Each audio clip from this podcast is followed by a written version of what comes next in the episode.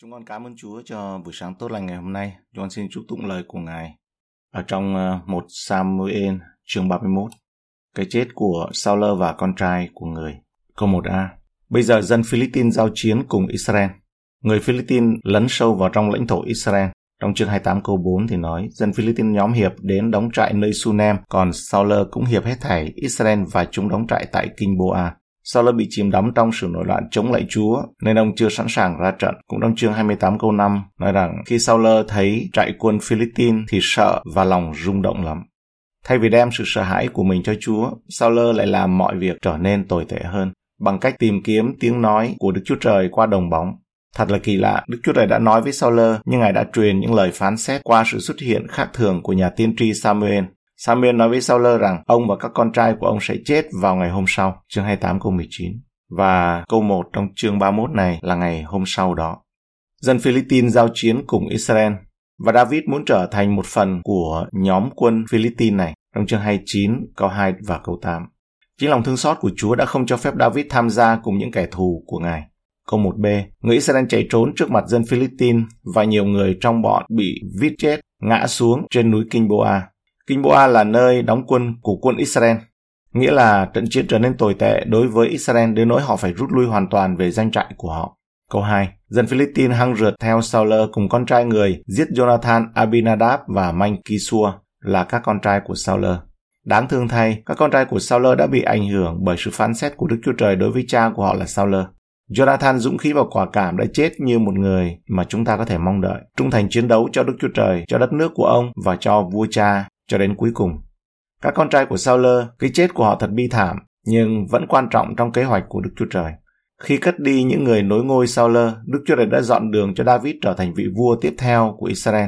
Chúng ta biết rằng nếu Jonathan còn sống sót, ông sẽ vui lòng nhường ngôi cho David trong chương 18 câu 1 đến câu 4 thì bộc lộ điều này.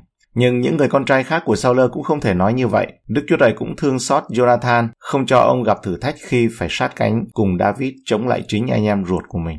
Cũng có một sự quan phòng đặc biệt của Đức Chúa Trời trong việc cất Jonathan đi, là người trong số tất cả những con trai của Saul dường như là người xứng đáng cho vương miện nhất. Để ngăn cản sự chia rẽ xảy ra giữa những phe cánh, bằng cách này, con đường đến với vương miện của David càng rõ ràng hơn. Như vậy, David phải đối phó với Ishbosheth, con trai duy nhất còn sống của Saul trước khi lên ngôi. Ở trong 2 Samuel chương 2, câu 8 cho đến chương 4, câu 12 thì xảy ra câu chuyện này. Câu 3 đến câu 5. Thế trận dữ dội cho sauler những lính cầm cung bắn trúng người, làm cho trọng thương. sauler nói cùng kẻ vác binh khí mình rằng, hãy rút gươm ngươi, đâm ta đi, kéo những kẻ không chịu cắt bì kia đến đâm ta và sỉ nhục ta chăng? Nhưng kẻ vác binh khí người không dám làm vì sợ hãi lắm. sauler bèn lấy gươm và sấn mình trên mũi nó. sauler bị nhiều mũi tên bắn trúng và bị thương nặng, biết rằng trận chiến đã hoàn toàn thất bại. Ông cầu xin người vác binh khí giết mình và khi không được, sauler đã tự sát. Saul lấy gươm và sấn mình trên mũi nọ. Theo cách mà hầu hết mọi người nghĩ về tự sát, cái chết của Sauler không phải là tự sát. Clark giải thích rõ ràng rằng ông trông giống như một người bị thương nặng khi ông cầu xin người vác binh khí mình dập tắt tia lửa còn lại của sự sống. Mặc dầu vết thương này đã đẩy nhanh cái chết của ông, nhưng nó không thể là nguyên nhân chính vì ông đã bị trọng thương trước đó và đã làm điều đó với niềm tin rằng ông không thể sống sót. Câu 6. Như vậy trong ngày đó, Saul ba con trai người, kẻ vác binh khí người, vái tay kẻ theo người đều chết chung nhau. Cũng buồn như bất cứ điều gì trong câu chuyện này, đáng buồn là về phần Saul không hề thấy sự đau buồn, ăn năn hay là kêu cầu Đức Chúa Trời nào. Ngày hôm trước, ông đã được cho biết rằng mình sẽ chết, chương 28 câu 19. Nhưng dường như linh hồn ông vẫn không hề sửa soạn để gặp Chúa, thay vì kêu cầu Chúa, ông đã đi kêu cầu bà đồng. Vào cuối cuộc đời, Saul đã phạm tội nặng đến mức không muốn ăn năn. Nhiều người luôn trì hoãn sự làm hòa với Đức Chúa Trời, cho rằng sau đó vẫn chưa muộn. Nhưng đó là một giả định nguy hiểm, bởi vì sự ăn năn là một món quà từ Đức Chúa Trời, và nếu nó ở đây ngay ngày hôm nay, thì nó phải được đón nhận ngay ngày hôm nay. Đó là một ý nghĩ rất trang trọng. Không một sự nghiệp nào có thể bắt đầu với những triển vọng công bằng hơn, tươi sáng hơn Saul, và không một sự nghiệp nào có thể lại khép lại vào lúc nửa đêm tuyệt vọng bi thảm hơn như vậy. Và một số phận như vậy có thể ập đến với chúng ta trừ khi chúng ta tỉnh thức, cầu nguyện và bước đi một cách khiêm nhường với Đức Chúa Trời của chúng ta. Câu 5. Khi kẻ vác binh khí của Sauler thấy người chết, bèn cũng sẵn mình trên mũi gươm mình mà chết với người. Trong 2 Samuel chương 1 câu 4 đến câu 10, có một người Amalek đến tìm gặp David để báo cáo rằng Sauler đã chết trong trận chiến và hắn đã thực sự giáng đòn chí mạng cho Sauler. Lời tuyên bố của người Amalek có mâu thuẫn với đoạn kinh thánh này không? Ở đây có vẻ như Sauler đã tự sát. Sauler đã sấn mình trên mũi gươm nhưng có thể sự sống vẫn còn ở trong ông, nên ông đã nhờ người Amalek này kết liễu, cũng là một khả năng. Hoặc có thể là người Amalek chỉ đơn giản là nói dối và là người đầu tiên đến gặp xác chết của Sauler mà thôi. Và ông ta nói với David rằng mình đã giết Sauler vì nghĩ David sẽ hài lòng và mình sẽ được thưởng. Câu 7. Những người Israel ở bên kia trũng và bên kia sông Jordan thấy đạo binh Israel chạy trốn, Sauler và ba con trai người đã chết thì bỏ các thành mình mà trốn đi nên nỗi dân Philippines đến ở đó. Chiến thắng của người Philippines hoàn toàn đến nỗi ngay cả những người ở phía bên kia sông Jordan phải kinh hoàng chạy trốn trước quân Philippines. Với việc quân đội Philippines chiếm đóng lãnh thổ ở phía bên kia sông Jordan, họ đã cắt đôi Israel tạo một con đường từ Tây sang Đông. Phần còn lại của đất nước đã chín mùi cho cuộc chinh phục hoàn toàn của người Philippines. Đây là một thất bại lớn. Khi người lãnh đạo là vua Sauler bị đánh, điều đó khiến cho dân sự của Đức Chúa Trời hoảng sợ. Chúa Giêsu biết nguyên tắc này sẽ được sử dụng để chống lại chính các môn đồ của Ngài, cho nên Chúa Giêsu Ngài có nói với họ trong Mark chương 14 câu 27. Đức Chúa Giêsu phán cùng môn đồ rằng, hết thảy các ngươi sẽ gặp dịp vấp phạm vì có chép rằng ta sẽ đánh kẻ chăn chiên thì bầy chiên sẽ tan lạc. Tội lỗi của Saul, sự nổi loạn và cứng lòng, sự sụp đổ cuối cùng ảnh hưởng tác hại rất nhiều hơn đến cả bản thân và thậm chí hơn cả đến trực tiếp gia đình của ông. Đó là nó thực sự gây sự nguy hiểm cho toàn dân tộc Israel. Điều này cho thấy tại sao các nhà lãnh đạo có trách nhiệm cao hơn, bởi vì cú ngã của họ có thể gây nguy hiểm cho nhiều người hơn là cú ngã của một người không phải là nhà lãnh đạo. Đây là lý do tại sao Tân ước công khai đưa ra tiêu chuẩn cao hơn cho các nhà lãnh đạo, thậm chí nói rằng vì công lý trước thế giới và dân sự của Đức Chúa Trời, họ cần phải là không chỗ trách được. Một thêm như thê chương 3 câu 2. Vậy người giám mục cần phải không chỗ trách được và chồng chỉ một vợ mà thôi. Có tiết độ, có tài trí, xứng đáng, hay tiếp khách và khéo dạy dỗ. Sách tít chương 1 câu 6. Trưởng lão phải là người không có gì đáng trách, một chồng một vợ, con cái phải tin Chúa, không bị tố cáo là phóng đãng hay vô kỷ luật.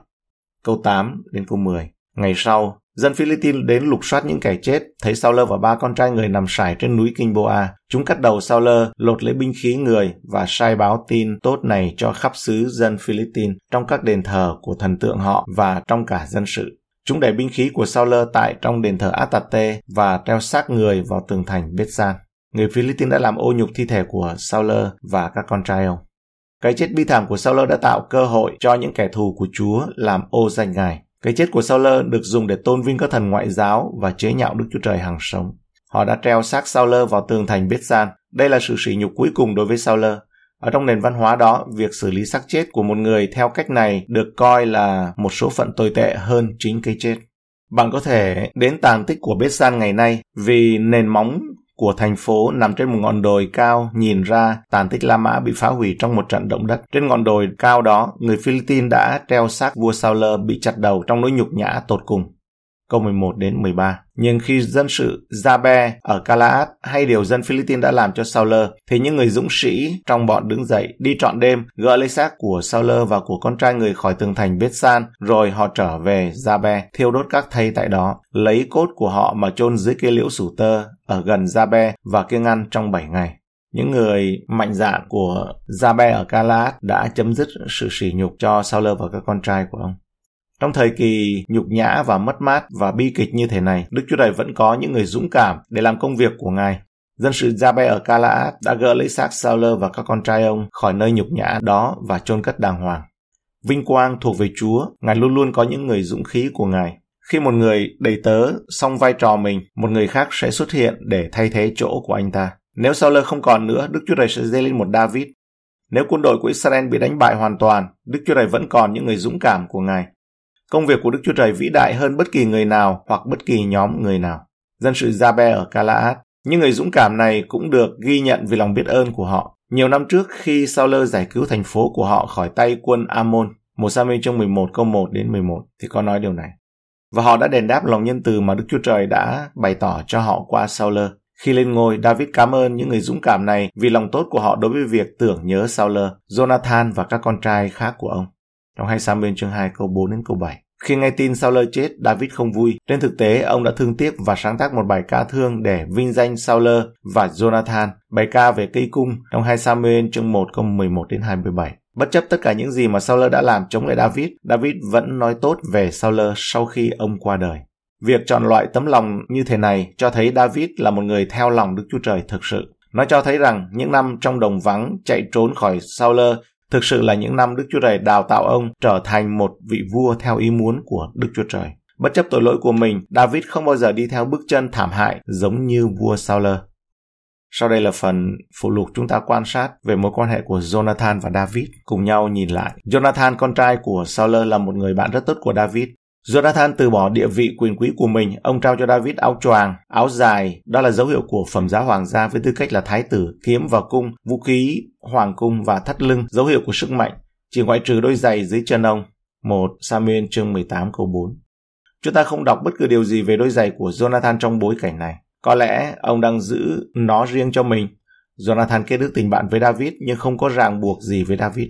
bàn chân Jonathan đi bất cứ nơi nào ông muốn cho đến khi chết ngoài mặt trận. Ông không bao giờ chia sẻ cùng chịu hoạn nạn, chịu sự sỉ nhục khi David bị săn đuổi. Và ông chọn ở lại với cha mình là người săn đuổi David, để cuối cùng phải chịu cái chết thê thảm này. Xem trong một Samuel chương 23 câu 18 và 31 câu 2 câu 6. Đôi giày của Jonathan cũng có điều gì đó muốn nói với chúng ta. Chúng ta có sẵn sàng theo Chúa Giêsu đến mọi nơi với Ngài không? Chúng ta có sẵn sàng chia sẻ điều Chúa Giêsu bị từ chối, chịu sự sỉ nhục ở thế gian với Ngài không? Chúng ta đã trao đôi giày của mình cho Ngài chưa? Roma chương 10 câu 15 Những bàn chân của kẻ rao truyền tin lành là tốt đẹp biết bao. Tuy Jonathan vì David sẵn sàng từ bỏ ngay vàng ở trong một Samuel chương 23 câu 17, khi cha của ông là Saul bày tỏ ý định giết David, Jonathan đã dùng những lời tốt đẹp để bênh vực người bạn của mình. Chương 19 câu 4 câu 5. Sau đó ông lại tiếp tục về phe David, vì điều này Jonathan suýt chết bởi người cha nổi cơn khủng điên đã phóng cây lao về phía ông. Chương 20 câu 32 đến 33. Cuối cùng, khi David phải tiếp tục chạy trốn, có một cuộc chia tay cảm động giữa hai người bạn, nhưng có một điều Jonathan đã không làm, ông đã không đi cùng với David được. Chương 21 câu 1 Sau đó, ở trong chương 23 câu 16 nói, trong đồng vắng ship, lần cuối cùng, Jonathan có tìm gặp David, làm cho David vững lòng tin cậy nơi Đức Chúa Trời. Và câu 18, David ở lại trong rừng, còn Jonathan thì trở về nhà mình. Jonathan rốt cuộc cũng đã không đoạn tuyệt được với cha mình, người mà Chúa đã từ bỏ. Jonathan không thể tách rời khỏi Saul, không tin kính và do đó ông phải chia sẻ số phận dưới đất cùng với Saul. Cả hai đều đã ngã trận dưới tay người Philippines ở trên núi Kinh Boa. Chỉ biết về Chúa Giêsu hay là cảm tình với Ngài thôi không đủ mà còn phải theo Ngài nữa. Chúa Giêsu Ngài nói với đoàn dân rằng nếu ai muốn theo ta, cần phải liều mình vác thập tự giá mình mà theo ta. Jonathan yêu cha mình và là Sauler và cả triều đình. Nhưng Jonathan cũng yêu David. Jonathan muốn kết hợp cả hai nhưng ngày đã đến khi ông phải đưa ra một lựa chọn định mệnh. Chúng ta hãy nhìn lại một số đặc điểm ở trong cuộc đời của Jonathan. Jonathan là người nhẹ dạ và nông cạn. Trong chương 19 câu 1 đến câu 7, ông muốn thật lòng với cả hai nhưng thiếu sự khôn ngoan. Sauler tiết lộ với Jonathan rằng ông muốn giết David, chương 19 câu 1. Sau đó Jonathan nhắc lại cho Sauler về những chiến công lừng lẫy của David và Sauler có vẻ nhượng bộ. Jonathan bằng lòng với những lời thề hời hợt của Saul và dẫn David đến gần Saul. David hầu việc Saul như trước ở trong chương 19 câu 7.